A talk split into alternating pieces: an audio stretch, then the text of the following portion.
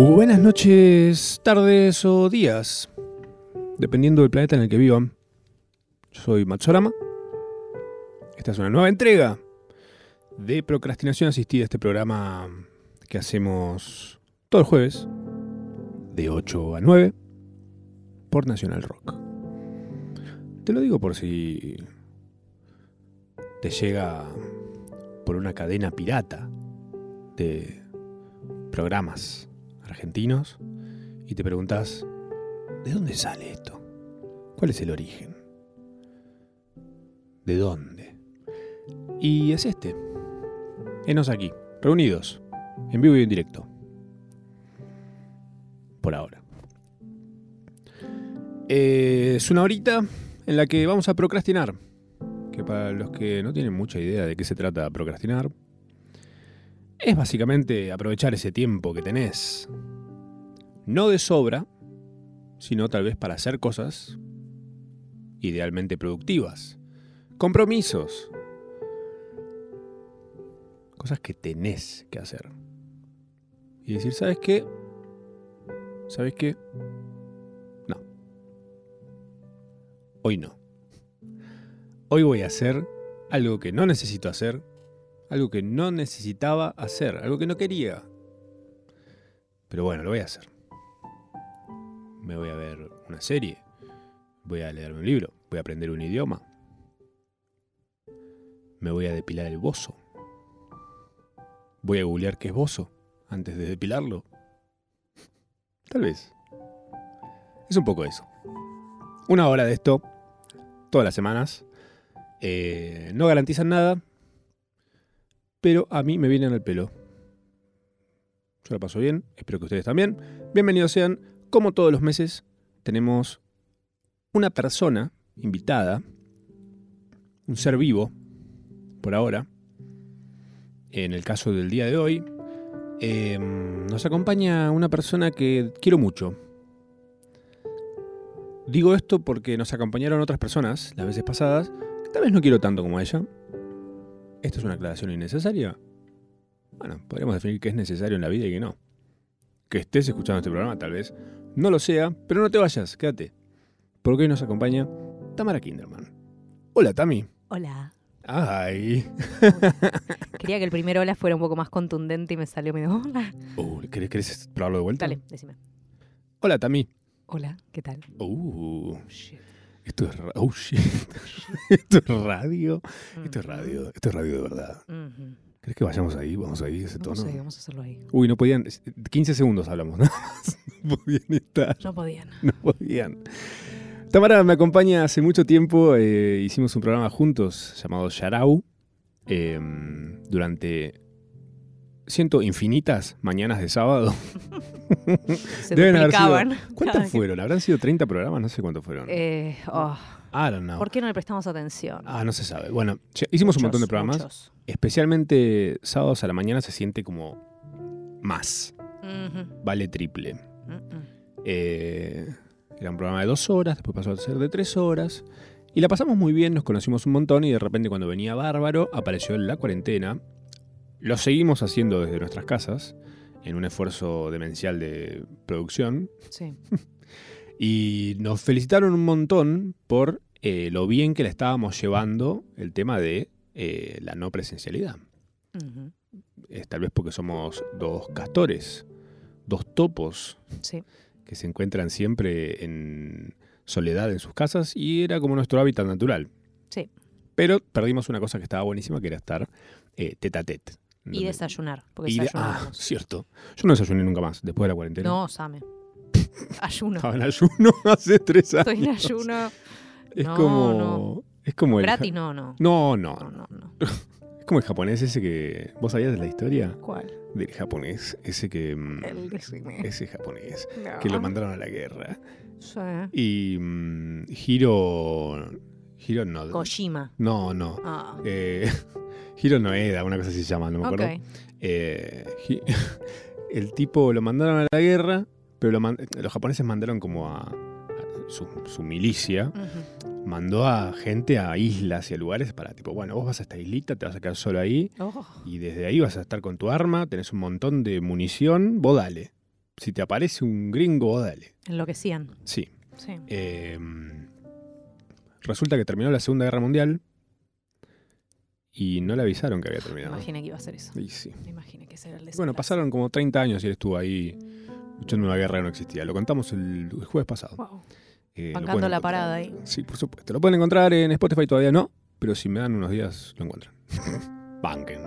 ¿Eh? Dicen que vienen diferidos. Si ustedes no tienen tiempo de escucharme en vivo, yo no tengo tiempo de subirles el programa. De hecho, nadie nos avisó que había terminado Yarao y transmitimos hacia la nada por unos tres meses, hacia un blog. Sí, sí, sí. Una dirección, un HTTP. No es posible, pero lo hicimos. Excelente. ¿Sabes qué? La otra vez eh, me enteré que mm, la gente más joven que nosotros no sabe mandar mails. Que es como nosotros no sabemos mandar cartas. ¿Vos sabés Ah, mandar yo, había, cartas? yo había aprendido a mandar cartas. Pero vos ahora te acordás de qué lado va quien manda y quien recibe en el sobre. Oh, qué difícil. Eso es más difícil que endosar un cheque. A mí me pasó de haber la última vez que mandé una carta siendo un niño Mm. eh, jugando al Pen Pals. ¿Se El llama esto? penpal, ¿Qué? el amigo por correspondencia. amigo por correspondencia. Sí. El con amor niñita. Me llegó a mi casa la propia carta que mandé yo. Porque lo puse al revés como un imbécil. Dije, ah, A con ver, razón salió tan barato. Si el sobre era de esos que, que tienen como una cosa triangular, eh, el remitente, que sos vos, iba en esa parte. Y en la parte Ah. grande y bonita, ahí va quien se lo enviabas. Eh, mirá, ni sabía que tenía esta información. Ahí estaba, salió con. ahí morirá. Pero mm, sí, Bueno, eso es todo lo que me acuerdo de mandar Lo- los jóvenes no saben mandar mails. Eh, no me acuerdo qué había hecho yo y pedí que me manden mail- cosas por mail y me dijeron, no anda. ¿Cómo no anda? De- No, no anda a mandar el mail. Corte un mailer Daimon, eh, eso. Ni siquiera. Ah, ¿Sabes lo que ah, hacían? ¿Qué? En la URL, eh, en la barra de donde ponían la, mail. ponían el mail. Claro, Ponían el mail, daban enter y claro, decían, no. eso no es nada. No es mala igual la que hicieron. Organ- eh, tipo, intuitivamente no es mala para mandar un mail esa. No está obsoleto el mail todavía. Que no nos hagan sentir esto. ¿Mandaste mails últimamente? Todo el tiempo. Estoy- de hecho, ahora mismo estoy mandando un mail. Eh, pero en serio que mandé un montón de mails. Siento que todavía se resuelven muchas cosas por mail. Pero escribís onda tipo, querido. No, y me pasó hace poco tener que escribir. En castellano es como. "Lols, eh, hola, sí, mandar saludos y lo firmás. Sí. Pero en inglés tuve que mandar un par de mails medio.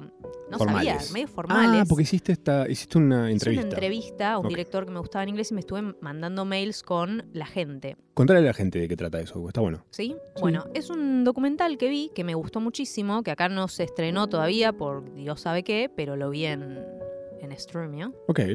Streamio. Sí. Eh, que es una gran fuente de cosas. Ujú. Y me gustó mucho el documental, qué sé yo, es de- se llama The Deep End y es eh, de, mm, a ver, es de toda esta movida espiritual nueva, es una gurú que por ahí la vieron en TikTok Mm. o, o les salió o algo así que se llama Till Swan y el ¿Cómo documental Tilda Swan? Tilda Till, Casi. Till, casi. Ok. Till es un tipo de azul.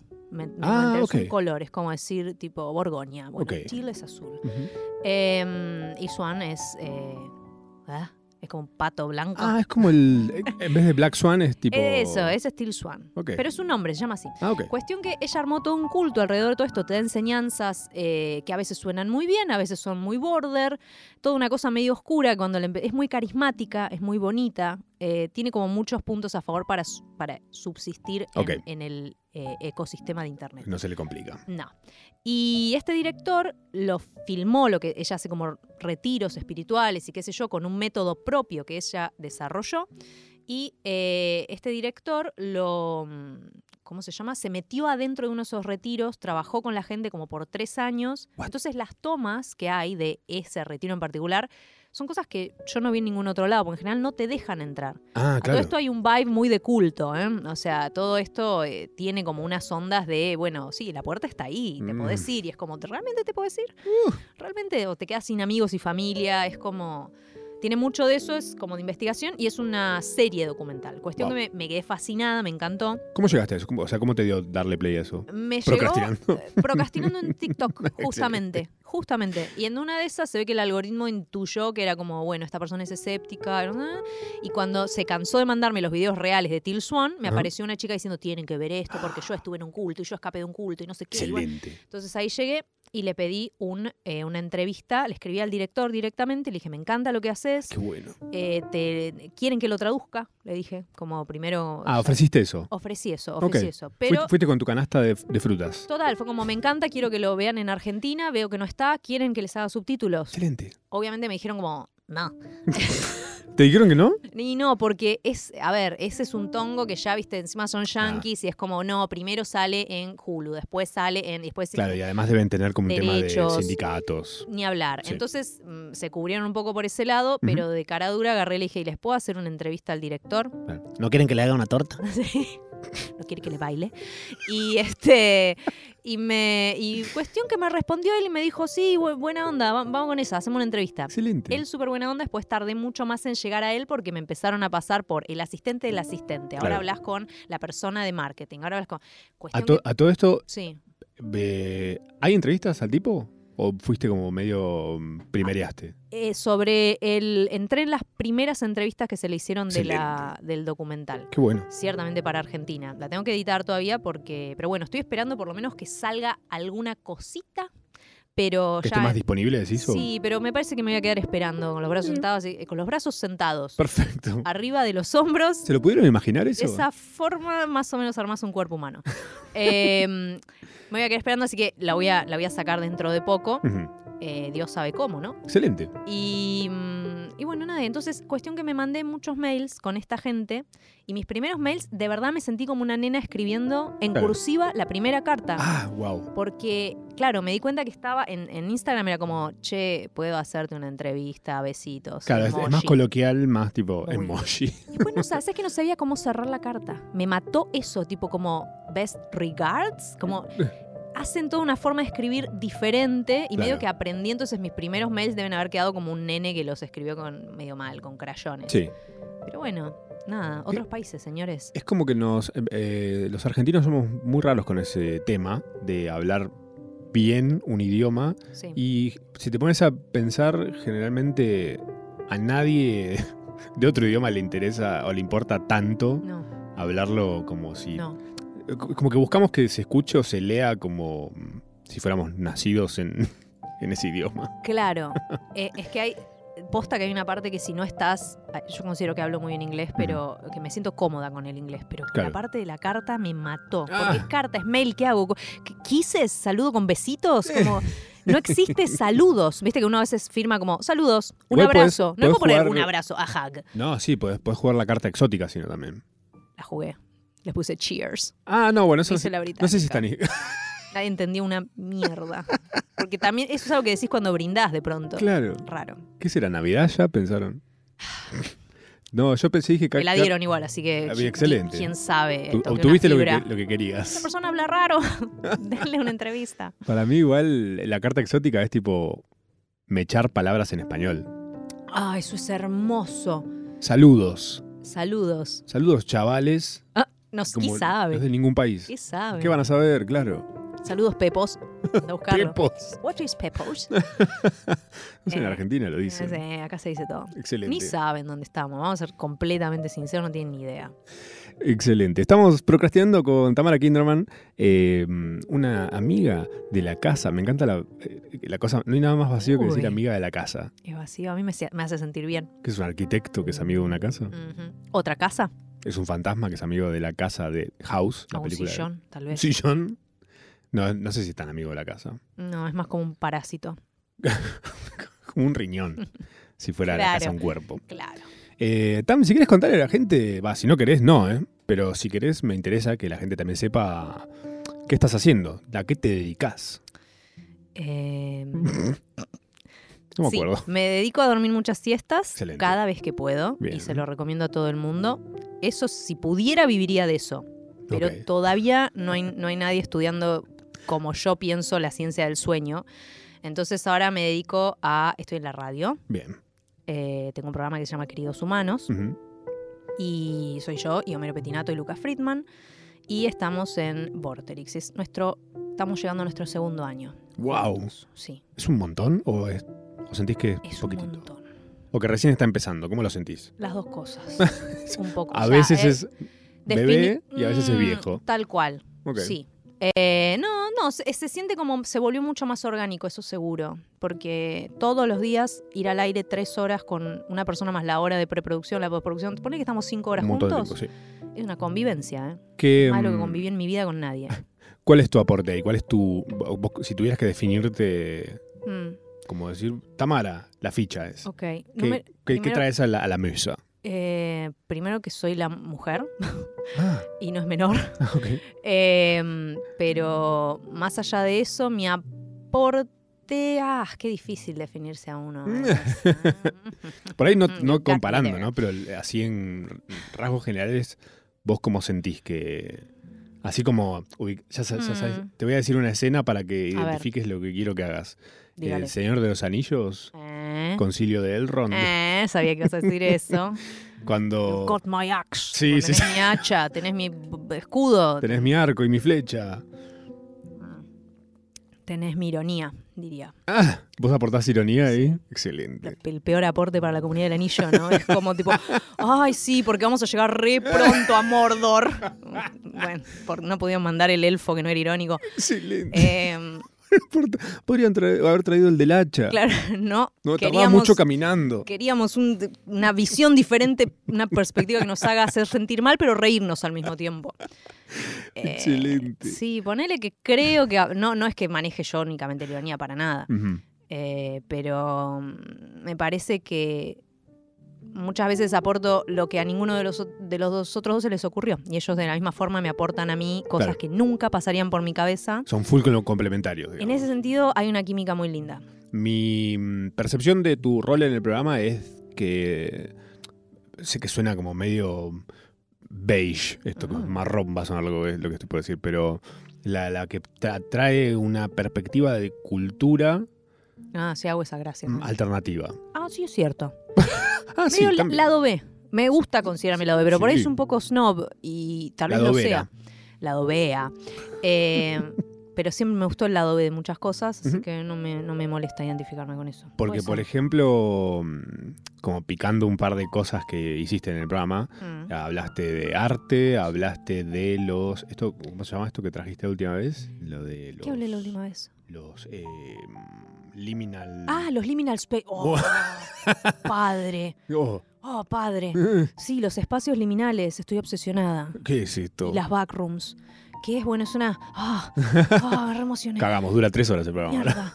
Eh, sí, sí, estoy, estoy francamente obsesionada con eso. Liminal Space es más que nada un hashtag de un, que se puede relacionar con una estética, se puede relacionar con un tipo de video, un tipo de fotografía, en principio, que surge en 4chan, Ah, el, el lugar donde surgen muchas cosas buenas, muchas cosas malas. Sí, Y este son imágenes que, a ver, son. 4chan es el colisionador de hadrones de internet. Oh, Sabela.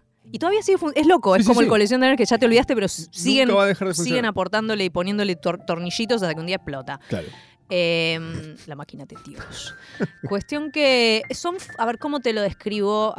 Son fotos eh, o videos de lugares que tienen algo de familiar, pero algo totalmente eh, Inusual. inusual y algo inquietante. Creo que Ah, la palabra es inquietante. Entonces, y tienen ciertas características. En general son oficinas vacías, hospitales vacíos, son lugares que están hechos para ser poblados, Claro. naturalmente construidos para albergar gente, y cuando le quitas la gente parece que el propósito desaparece. Es raro. Entonces nos produce, aparentemente a nivel humano, una especie de sensación generalizada que pensé que solo la sentía yo. Mirá. Yo siempre me sentía atraída a este tipo de lugares, soñé con esos lugares, mucha gente habla de, de soñar con esos lugares en particular, y, y parece que entraron en el inconsciente hasta que llegaron a este foro y se empezó a crear toda una especie de creepypasta que viene a ser en la versión digital del, eh, del mito urbano, de la leyenda Ah, urbana. Ok, creepypasta. Eso es una creepypasta, era como, no sé, viste, la, si me, no sé, eh, esas historias como que si metías las manos en la ranura del teléfono, cuando nosotros éramos pendejos y por ahí había agujas y te pinchabas y te enfermabas, como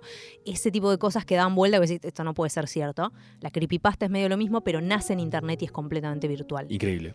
Es increíble, me parece como fenómeno increíble, me parece increíble que se relacione y hice una columna de espacios liminales a todo esto, ¿no? Fantástico. Bueno, más lado B no se consigue. Es muy lado, es, es muy backrooms. De hecho, todo el, todo el fenómeno tiene una cosa que se llama backrooms o habitaciones de atrás, supongo, que esta es la creepypasta, te la voy a contar, porque hasta Ah. acá es, podemos hasta asociarlo con arquitectura, estética, etcétera. Genial. La idea de los backrooms es que si eh, ellos dicen si te no clipeas de la realidad, no clip es un término gamer que significa, ¿viste cuando medio que pasas una pared, vas muy Ah, rápido y de- pasaste una pared? Sí. Yo no sabía, pero tiene un nombre, tiene un nombre para todo, como decir glitchear. Bueno, Claro. esto es eso. Eh, es hacia la nada fuera del mapa del juego. como que salís de la, de la, de Del la- mapa. del mapa. Sí. Es eso, de la red.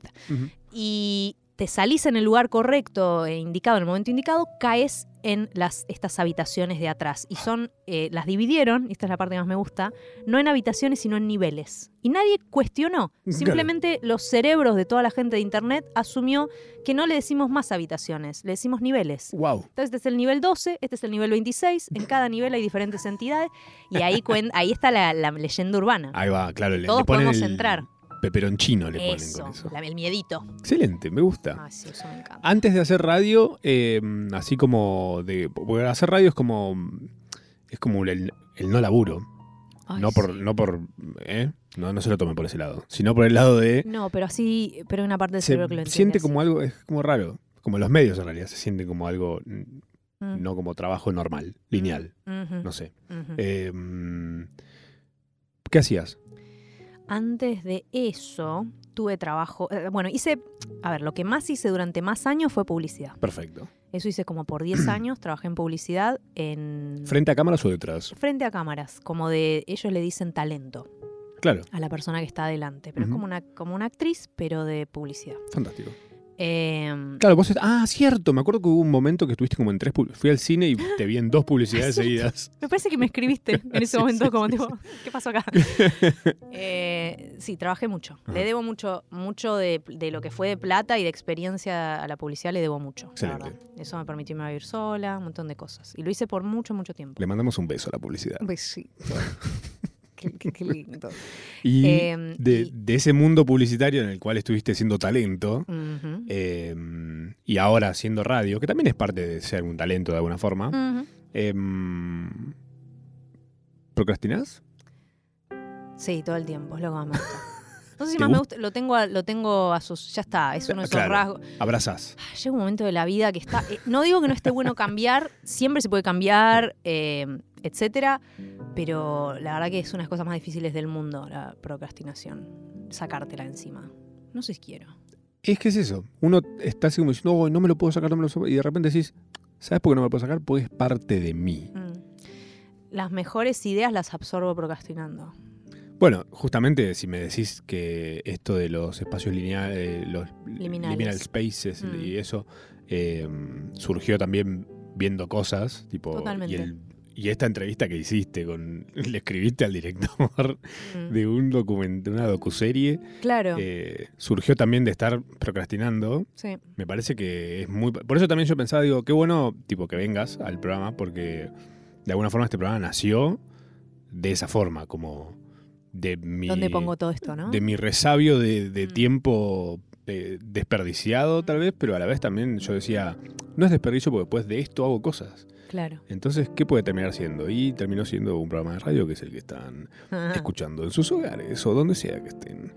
Em, Pero digo, lo llevaste a algún lugar, porque el tema de la procrastinación es que te, crees que no estás haciendo lo que de verdad es importante de la vida o lo que te corresponde, ¿no? Esa es una el, ese es el concepto. Claro, hay como una culpa de saber que te está, estás haciendo algo que va en contra de tu éxito, tal vez, de tu tiempo, de tu organización. Pero hay algo en la creatividad que siento que requiere un poco de esto claro, de ese tiempo nulo en el que el cerebro un poco apagado empieza a absorber casi inconscientemente toda la, pavada que estás haciendo. Y, por ejemplo, a mí, yo, eh, a nosotros nos encanta hablar del espacio, de, del James Webb, de todas las cosas. Con Matzo siempre como que nos, ma- nos manejamos, nos mandamos noticias de eso. sí.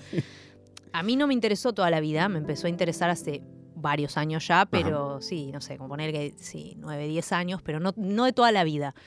Y me acuerdo perfecto el momento en que me empecé a interesar por el espacio. Estaba Bien. buscando, se habían puesto de moda unas calzas ¿qué, qué año era eso? Bueno, unas calzas tipo con las, con las galaxias. Excelente. Y a veces lo que hacían era que se le, le cortaban partes, por ahí no tenían las rodillas o tenían portaligas, me acuerdo perfecto. Y para mí era como, ah, la revolución de la moda, Claro. porque amo la estética y la moda también. Y, y de pronto dije como, qué loca esta imagen que alguien pintó. Y fue como, no, eso es una imagen de una galaxia. Y dije, bueno, a ver, Hubble. A ver, imágenes del Hubble, Mira. Que es el telescopio que, que lo lanzaron en Ah, 90. fue, que fue como muy. fue No, no es que fuiste en un degradé hacia Nada. espacio. Era como tipo, ah, esto lo pintó alguien. Era esa época que podías pedir alguna cosita y te llegaba al correo. A los 15 días te llegaban tipo tres anillitos por dos dólares. Era como una época que, tipo, no sé. Cuestión que entre pedir una de esas huevadas, dije ¿Una calza? como una calza de, de estrellitas, de. Bueno, eran galaxias, eran como que habían ploteado la calza con Claro. una foto del Hubble y estaban de moda. Y este y nada, me, me empecé a ver y dije, esto es real, no es una calza. Claro. ¿Entendés? Como, es tan simple como eso. Fue como, eh, qué maravilla. Empecé a estudiar, sé yo, y entonces ahí descubrí todo lo de Neil deGrasse Tyson. Y, eh, empecé a- y, y me empecé a ir al planetario, nuestro planetario que es genial. Y ahí después me hice un curso, eh, un curso en el planetario o dos, no sé, con Mariano Rivas, que Ah, fue te profesor. metiste a lleno, de lleno. Lleno, tipo. tengo mi, mi diplomita de, de- de tipo de persona que le hace bien al universo, no sé, es como un diploma de que hice, hice mi curso Bueno, y aprendí todo lo que pude aprender. A partir de ahí nunca paré, pero empezó por estar hueveando. En, online, comprando calzas. ¿La calza la tenés todavía? La, No, esa no. Pero capaz que mi vieja la tiene. Guardada en Mi algún. madre tiene esa calza. Y por si algún día te volvés astronauta, tipo, esa calza tiene que ser una bandera. Eh, ¿Clavada en la luna? Tal vez. y le contaré mi historia a las rocas lunares. Porque no hay forma de volver. no. Eso es lo que no te contaron. Nacional Rock. Seguimos procrastinando de manera asistida en esto que es un programa de una hora, más o menos.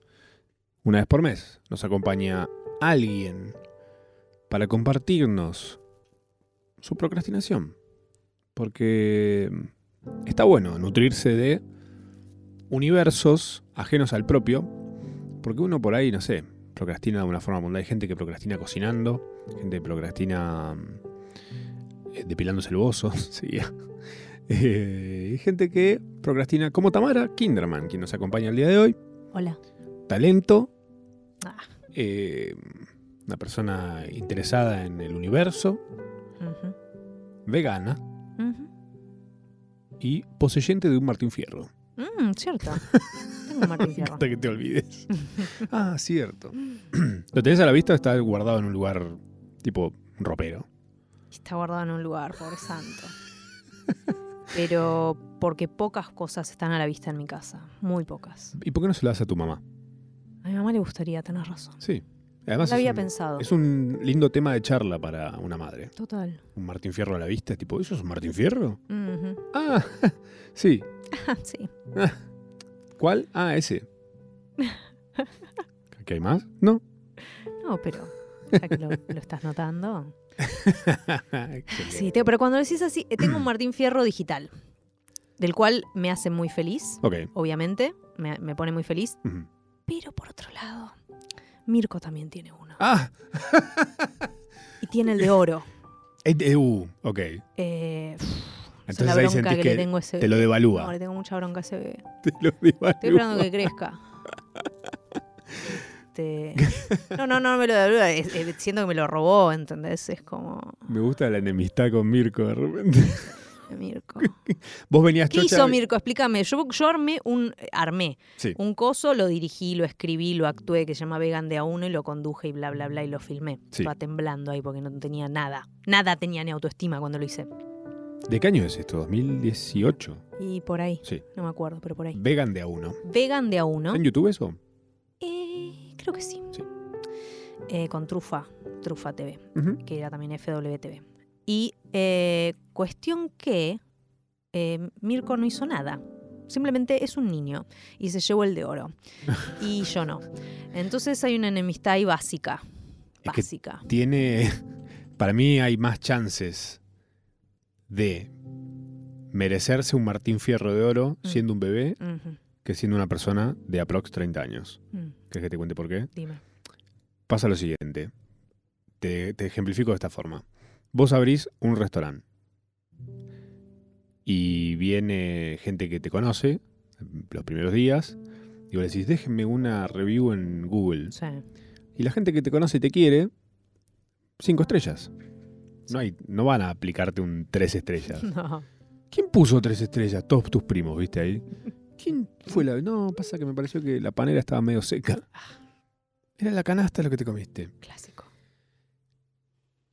Eso al principio, cinco estrellas, es muy común. Apenas abre algo. Excelente lugar. Apenas Vamos sos un bebé, Con naciste y bueno, obviamente que tenés todas a favor. No está, no, no emitiste opinión, no, no tuviste oportunidad de fallar, no sos controversial. de decepcionar a alguien, Mm, te cagás encima y te lo festejan.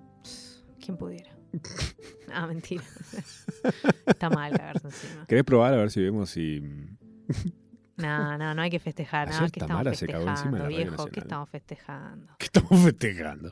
Y bueno, con el tiempo que pase, hay más chances de, de tener cosas buenas y tener cosas malas. Mirko, capaz, cuando llegue a tu edad, esté muy lejos de un Martín Fierro de Oro. Además, pensá qué difícil ya arrancar a esa edad con esa vara. Es La vara de un Martín Fierro de Oh, Oro. Claro. Oro. que otro niño le aparte seguro va a sentir eso de como tipo de- tipo como los Simpson como córrete tú ¿entendés? Como, si viene otro niño más pequeño un mini niño Más rubio. Un bebé albino. un bebé albino y se lleva el Martín Fierro de plat- de, de adamantium ¿entendés? Sí. Eh, irrompible Porque quisiera. Porque quisiera romper algo lo, con lo él. abrieron todo a Wolverine y, y le sacaron el adamantium de adentro hicieron un Martín Fierro digital y se lo entregaron a un niño más joven y más, más blanquito y yo tengo un Y Solo un digital normal que dice mejor conducción. Mirko ya tipo quedándose pelado a los 15 años. No, Pobrecito. me dieron uno de mimbre. Martín. Fierro de mimbre. Mi vida. Sería excelente. No, mentira, me llevo excelente con Mirko. Somos grandes amigos y nada, le mando un beso, seguro está escuchando. Eh, nada. ¿Qué edad Aborrando. tiene? Como 15. Para mí, eh, Mirko debe Parece tener una preocupación surreal que es cómo puedo hacer para borrar un sello del pasaporte para no tener que renovar el pasaporte y que pueda poder viajar una vez más. Como una especie de adicto. Es difícil borrar de una. Preocupaciones que tiene un niño, por supuesto. Ya es, ya es niño, niño, ¿no? Tipo, no, no, no lo mantienen bebé. A Mirko. Sabes que no sé. Estamos hablando del hijo de Marley, por si no sabían. Mm. Ah, ese. Ahora entiendo lo que estaban hablando Claro, hace unos Mirko. 15 minutos. ¿Por qué vino Si Tamara a yo, hablar de sé, Mirko? si yo sé quién es Mirko, es porque ah, es sí, mundial. sí, sí. Sí, sí, sí. Porque esas cosas no llegan porque sí. Full burbuja. ¿Qué estuviste procrastinando últimamente que... O sea, ¿tenés como caminitos por los que procrastinás? Así como yo, por ejemplo, estoy muy en la del espacio y muy en la de... Estoy viendo muchas cosas sobre explicaciones de, de películas. ¿Explicaciones de películas? Sí, estoy muy en el, uni- el universo Lucas Baini, que es... Por ejemplo, me está pasando esto. Tengo una Baini dependencia que es... Oh, Veo una película... No, no la voy a ver todavía, ¿eh? Sé que salió. y es del palo cómics y todo eso, necesito saber que ya existe un video de Lucas o que Lucas va a hacer un video para que lo pueda ir a ver, sabiendo que tengo el backup de volver a mi casa, full manija, y entender todo lo que acabo de ver. Claro, no te quieres perder del- de, los chistecitos, de, Claro. de los easter En un momento vuela una chispa y esa chispa en realidad es la misma chispa que salió en la película del 77. Claro, y ni siquiera te interesa tanto. No, Simplemente es para... Ah, total. es eso. es- Qué cosa me interesa muy poco y que la hago para, para evitar como... Porque es eso en realidad, porque las cosas que te interesan ahí estás invirtiendo tiempo. No es lo mismo que agarrar Pero por y ejemplo, últimamente, algo que tú que tenías que hacer, tenés que hacer algo. tantas No sé, tenés que armar una cosa, tenés Sí. que preparar algo para la radio. Y de repente te encontraste haciendo algo que nada que ver. Eh, está saliendo mucho la de pintarse las uñas. No sabes, es un mundo, ¿eh? Es un mundo, porque necesitan mantenimiento. Entonces, eh, cuando no sé, real, cuando tengo que hacer algo es como, no, pero, mi- pero mira si no me pinté las uñas. Claro. todavía". Y cuando ya las tengo pintadas es como, hay que mantenerlas. Y después es como, no, se está craqueando. ¿Y no- vos recién en- entrás recién al mundo uñas pintadas o ya lo hacías de antes? Yo pasé por un montón de... Yo soy una persona bricolage. Excelente. ¿Puedo cantar la canción? Sí. Bricolage. La vida es un bricolage. Salta el copyright. Un mundo de colores y de imaginación. ¿Puedo seguir? Sí, sí, sí. Yo quiero hacer un corazón de arcilla y dártelo después, mi bricolage. Y después de bricolage venía Brico Kids. Y Brico Kids era medio lo mismo, pero más fácil. ¿Cómo, cómo? ¿No conoces este mundo? Ah, claro, como tipo de repente, hace una campera uniclo y es como una bolsa de basura envuelta, tipo con un par de vueltas de, cinta de- adhesiva. ¿Te acordás en eh, Art Attack, Sí. lápiz y papel alerta? Sí. Todo era engrudo, vamos a decirlo. Era tipo... Pintar un globo con engrudo y después de eso hacías tipo un Acá reloj. hacemos nuestro engrudo especial y el, el- el papel higiénico lo envuelves con papel higiénico. Era siempre lo mismo, lo terminabas pintando. Bueno, bricolage, que era más adulto, Sí. todo por alguna razón terminaba en la técnica de decoupage. O craquelado, que era muy popular por allá por los 90, que era pintabas una, eh, pi- una mano de pintura normal, Sí. le ponías arriba plasticola, plasticola diluida en agua, Ah, y le dabas con el secador de pelo. Ah, y le da Entonces- una textura. Claro, y creo que faltaba una capa más o algo así, entonces se craqueaba, un efecto espantoso que solo debe ocurrir naturalmente en las casas viejas y después demolerlo. Y, y lo, lo elegíamos todos los días en el 2000, yo sé que yo lo elegía. Y eso era bricolage. Y después venía Bricoquish que hacía Bricoquish. Brico Kids que hacías todo con latas. Era como agarrar una lata, no te cortes los dedos, Claro. te lo explicaban y la, la pintabas y era un lapicero, una maceta, como todos los usos que le pueda dar una lata. A lo que voy que yo siempre hice Sí. todas las cosas que aparecieron. Hice porcelana en frío, Ah. hice uñas decoradas, hice chocolatería, jabones hice, Sos de instruirte en, en cosas que no aplican a tu trabajo, básicamente. todo el tiempo. Porque hiciste un, cur- un coso en el planetario. Sí. Tengo muchos ¿De, cursos. de qué es el curso del planetario? Tipo, ¿qué? Hay dos. ¿De eh, O por lo astrología? menos sabía, claro. Yo estaba. ¿Astronomía? Astronomía, astronomía. no, por favor, no lo puedo decir porque en el planetario te cae un piedrazo si es eso. y bien hecho. Eh, no, es de astronomía básica, de Sí. introducción a la astronomía. Ah, excelente. Entonces te explican el sistema solar, llegás a ver diferentes cositas, que yo creo que hay un nivel 2 de eso. Y después, si no, hay uno Pará. para orientarte con las estrellas, que yo no lo hice. ¿Actualizado y realista o versión eh, revista Genios? Que es tipo sin el Ah, Kuiper Belt y el, cinturón de asteroides que cuando me enteré dije, ¿qué? ¿Eso es nuestro también? ¿El Kuiper? Sí. Eh, sí, no sé, es como. Estaba bastante actualizado. Bien. Eh, había clases muy, muy buenas. El planetario tiene una variante que para mí es terrible. El curso era a las. Bueno, que era de 7 a 9. Sí. No es joda, de 7 a 9. ¿De la mañana? No, de la noche. Ah. Obviamente, porque esa es la hora que. No se veía una sola estrella. No sé. Bueno, eso era. Primero nos mostraban el cielo. Y cuando era lindo, porque después salías todo como, como habías aprendido del, del cinturón de Kuiper, una bocha, y decías, ¡ay, Claro. Kuiper, qué chabón, qué copado! Mirá, mirá un cinturón. Y salías y mirabas al cielo y era como ese, ese momento de Men in Black. Ah, ¿Te claro. acordás ese, ese del final? Sí. Que Will Smith hace así, mira hacia el cielo y hace y te muestra que es tipo, estás dentro de una galaxia, dentro de un Claro. mundo. Bueno, te daba esa sensación. Pero lo que quiero decir Mm. es que el planetario tiene unas butacas que son casi un coche cama. Es un butaca de bondi larga distancia, Son sí. muy acostadas. Y, Y- Porque se es para ver el techo, porque para que no fue al planetario, Claro. me incluyo, eh, fui por primera vez hace un par de meses, algo encima nada que ver con el espacio. Fui a una ¿Qué cosa fuiste de una marca de ropa. Vos y yo fuimos juntos. Fuimos juntos a eso. ¿Te acordás? A No fuimos- una. No, no fuimos a eso. ¿Al planetario? Al planetario fuimos a ver una, espe- una exposición de David O'Reilly. eh, que era.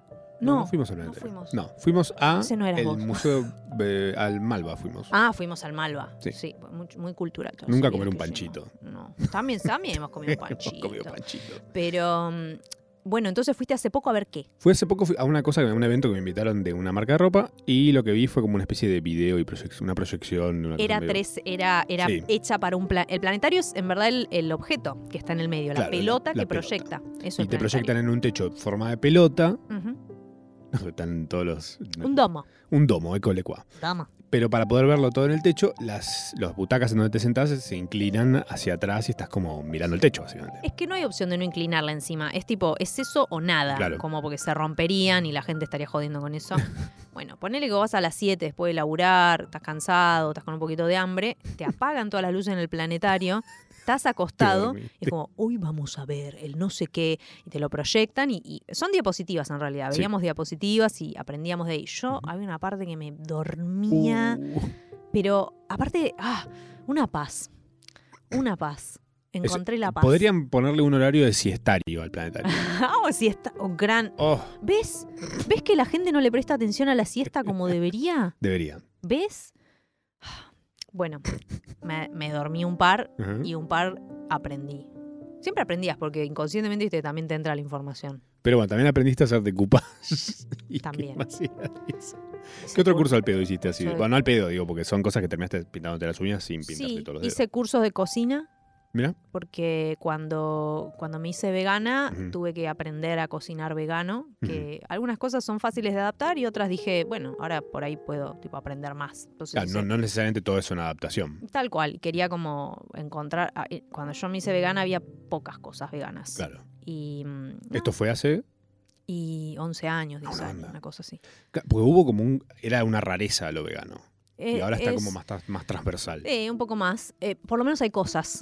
Antes era como un aceite de coco, lo que sea, lo tenías que, como que te lo tenía que traer alguien de afuera, era como más raro. Claro. Eh, que tampoco necesitas un aceite de coco, si somos 100% sinceros, no Pero- lo necesitas. Pero bueno, pero es preferencias. Preferencias. Porque de repente si yo prefiero el aceite de coco, me gusta el sabor del aceite de coco.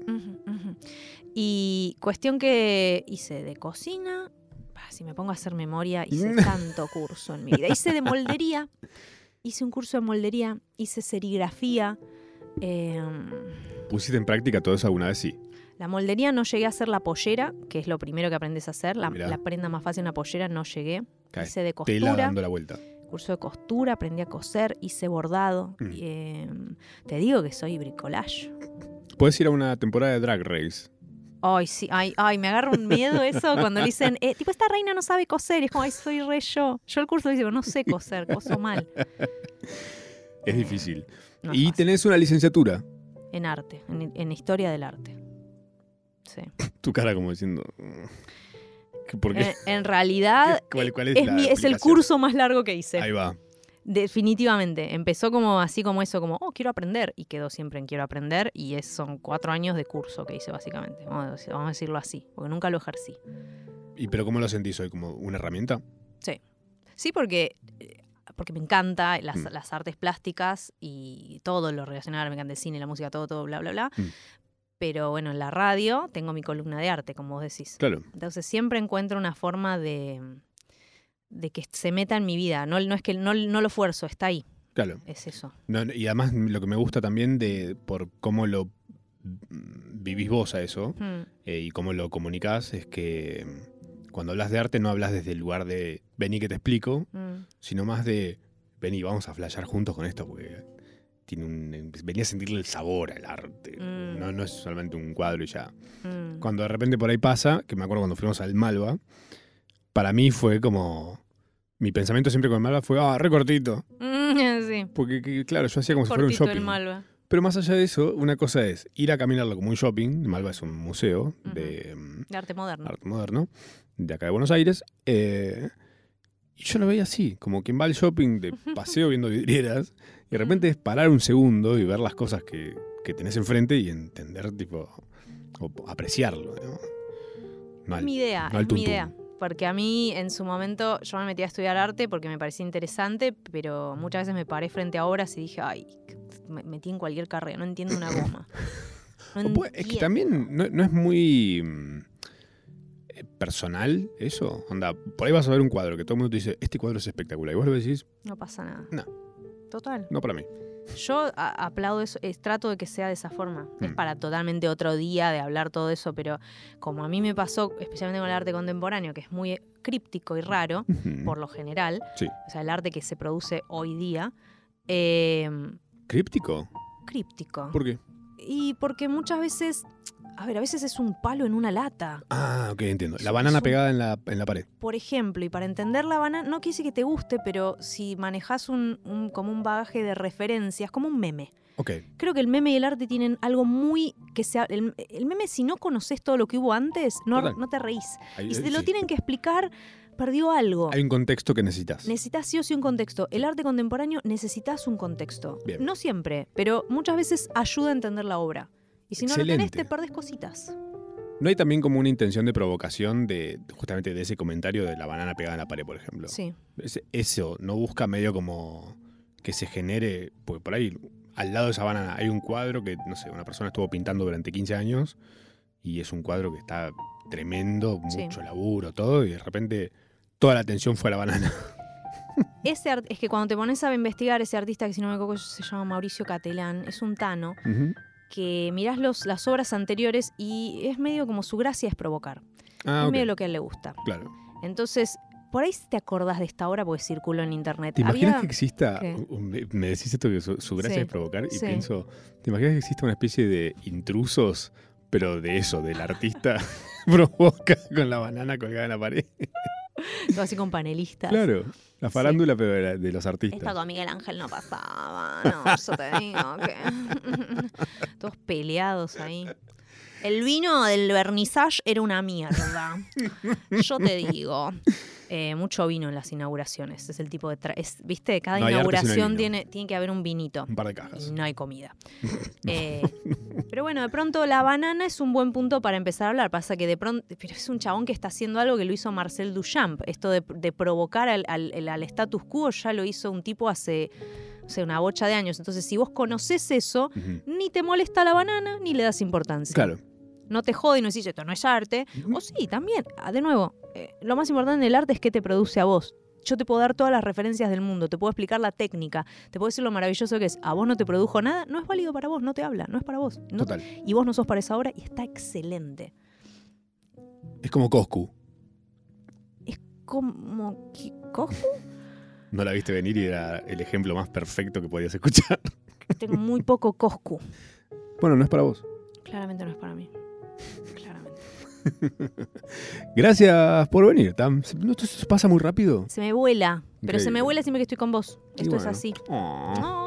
No, pero en serio, gracias por invitarme. Me encanta tu programa, lo escucho siempre. Ujú. escucho en casa, me sirvo algo para tomar, me pongo a comer, muchas veces si te escucho Un buen hablar, vaso de vinagre. un- una botellota de vinagre de manzana, Un bidonazo, y, y entro así, ya, y es el mejor momento del día. ¿Te resulta fácil imaginarte un, olor como el de vinagre, por ejemplo? Como que lo imagino, si lo huelo, Claro. es ahora te, sí, ¿Te puedes imaginar un color? Imaginarte un olor como el de vinagre. ¿La gente está oliendo vinagre en este momento? sí, Qué zarpado. sí, Ahora imagínate un pie. totalmente. Ahora juntar las dos cosas. Wow. Ah. Gracias a todos por venir. Esto fue Procrastinación Asistida. Nos encontramos de vuelta el próximo jueves a las 8 de la noche en Nacional Rock.